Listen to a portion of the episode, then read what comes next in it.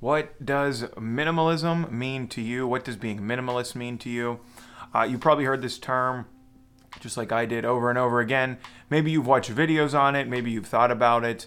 Uh, you're just not sure. Is this something that I want to do? Is it something I want to take on?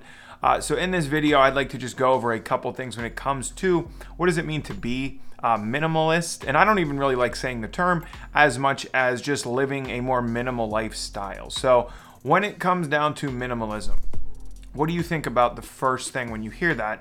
Do you think I have to live with so much less I won't be able to enjoy myself? My life won't be as enjoyable. Uh, what am I going to do if I can't have all the electronics and all the furniture I want and all the cars I want and the biggest house I want and and every material thing that I want? What am I going to do if I can't live that way? So there's a couple different things uh, when it comes down to defining minimalism and minimalist. And I believe this means different things for everybody is living with less, right? Getting the same enjoyment living with less and learning how to live with less. Because when you learn how to live with less, you eventually get to the point of understanding that okay i don't need all of these other things to make me happy. I don't need uh, to buy every single item that comes across my news feed or my social media feed or that i see online. And if i wait a little bit if i wait it out maybe i can have that same happiness and i don't need to base it all in it, eh, material things. Now you there's a lot of different ways you can go with it. There's a lot of different um, studies you can do on it but it's a very simple thing and I don't look at minimalism or being minimalist as any type of a religion or any type of a holistic thing. It's nothing to do with that. It simply has to do, uh, for me especially, with learning how to appreciate more of what you have, learning how to live with less and learning how to not feel the need to go out and buy every single thing. I was a huge impulse buyer. You may be as well. Uh, and over these last few years, it was even more heightened because I was taking on new projects. Um, I was starting a YouTube channel. I was starting different things that I hadn't done before. And I was thinking I needed every single camera and every single microphone and every single piece of equipment and for different things in life, even going to the gym, certain gym clothes, certain shoes. And this just continued to sort of snowball effect until I personally got to the point one day of thinking, okay, I bought all of these different things, I spent all this money and I'm getting the same results with what I'm doing when I was using things without spending thousands of dollars. When I was using my iPhone as opposed to the $2,000 camera. When I was using my old shoes as opposed to my other shoes. So what ended up happening was I went through a lot of cycles of buying and returning, buying and returning, and then getting so sick of returning so many items. That's what caused me to kind of look at what I was doing and look at the habits I was doing. So everyone comes to uh, this point at a certain time. Some people never do. You know, that's okay too. I'm not here to convince you one way or the other, but I'd like to at least give you a good understanding of what it means to uh, be minimalist. So, number one, it's not one size fits all. It's not a cookie cutter situation where do this, do this, do this, and now you're living a certain way because all of our lives are different. Okay. All of our mental states are different. All of our mindsets are different, meaning we have different goals. We want to go in different directions. We want to accomplish different things. So maybe minimizing for you is something completely different for me because your goals are different than mine or your living situation's different.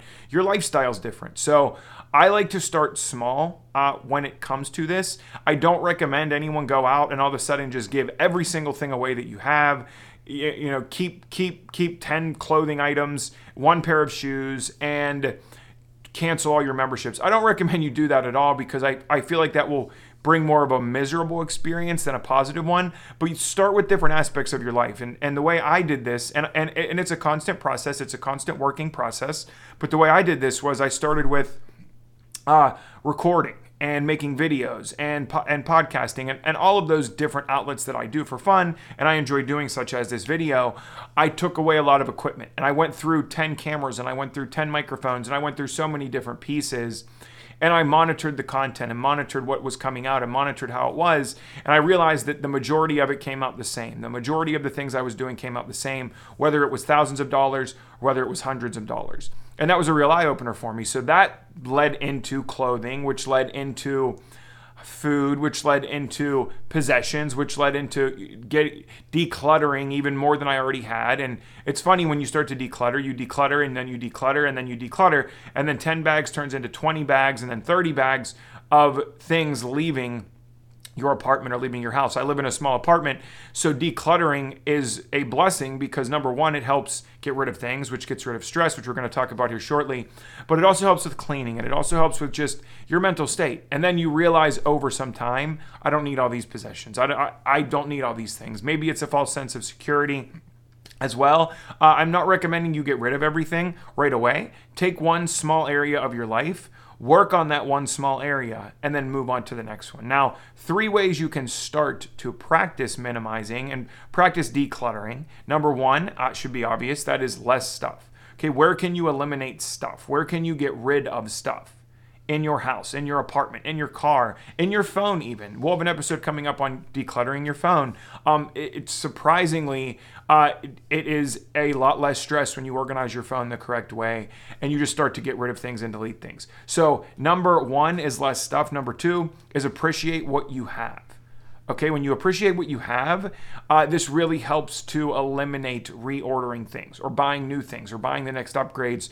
Just always think about it this way the, all the advertising that's coming at you, 99% of it is not for your benefit, in my opinion. 99% of it, and this isn't an anti advertise or anti business. I give everyone credit for the businesses they do and the work that goes into it. It takes work, it does, but 90% of the messages coming at you are messages to buy this, do this uh, see this, have this, right? You've got to have this. You can't live without this. You can't record without this. You've got to have this for your business. And it's just nonstop advertisements. And most things are selling something. Most videos, for instance, most pieces of content are always trying to sell you something, the next biggest thing. Uh, most videos are sponsored by something and they're trying to sell you it, telling you they use it, telling you it's it's the greatest thing in the world because they're being paid to use it. I used to do sponsorships, I used to do things like that. I cut all of that out because you don't need the majority of those things. So you've really got to boil it down to appreciating what you have. When you appreciate what you have, it helps to see things differently. And when you can see things differently, maybe you'll realize I don't need to order so many more things. I don't need to clutter things. And once you get to the point, and this is the third thing, you develop momentum in minimizing. It truly helps in so many other areas of your life because you can eliminate a lot of expenses. And when you eliminate expenses, you eliminate the need to give up your time to earn so much income to pay all of those expenses. What do I mean by this? I mean the big house, the cars, all the possessions, all the unnecessary spending, all the unnecessary services.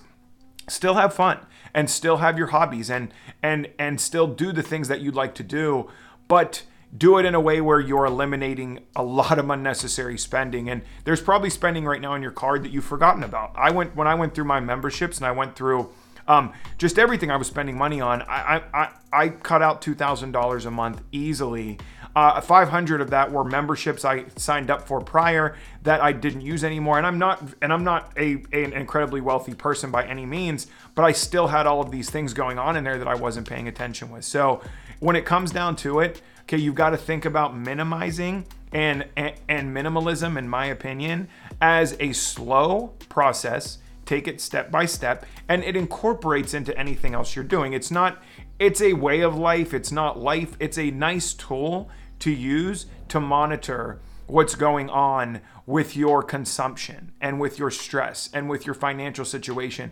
especially if you're looking to save money right now. Look at what you're spending, look at what's going out, look at what you're uh, putting money into. And it will really help define what it means to you to minimize. How important is it to you to minimize? And finally, uh, before we end this, do your research. Okay, don't just watch this video. Don't just watch my channel. Um, I like to talk about things that I think are practical, that have a good impact on life in a practical, conservative way. Um, budget branding is another big thing that we do when it comes down to recording and making podcasts. Uh, and making videos, but do your own research. Watch other videos, form your own opinions, and take it slow. Okay, don't dive into anything, don't jump into anything, and do not buy any courses on minimizing and, and minimalism and productivity. Just watch videos. There's a lot of free content out there. Don't waste your money on any courses, don't waste your money on any uh, overnight success like anything it takes work and it's a mental process and you've got to you know really read about it and kind of walk through it and begin to understand it and take it step by step so that's going to do it for uh, this episode it's going to do it for this video i'll see you in the next one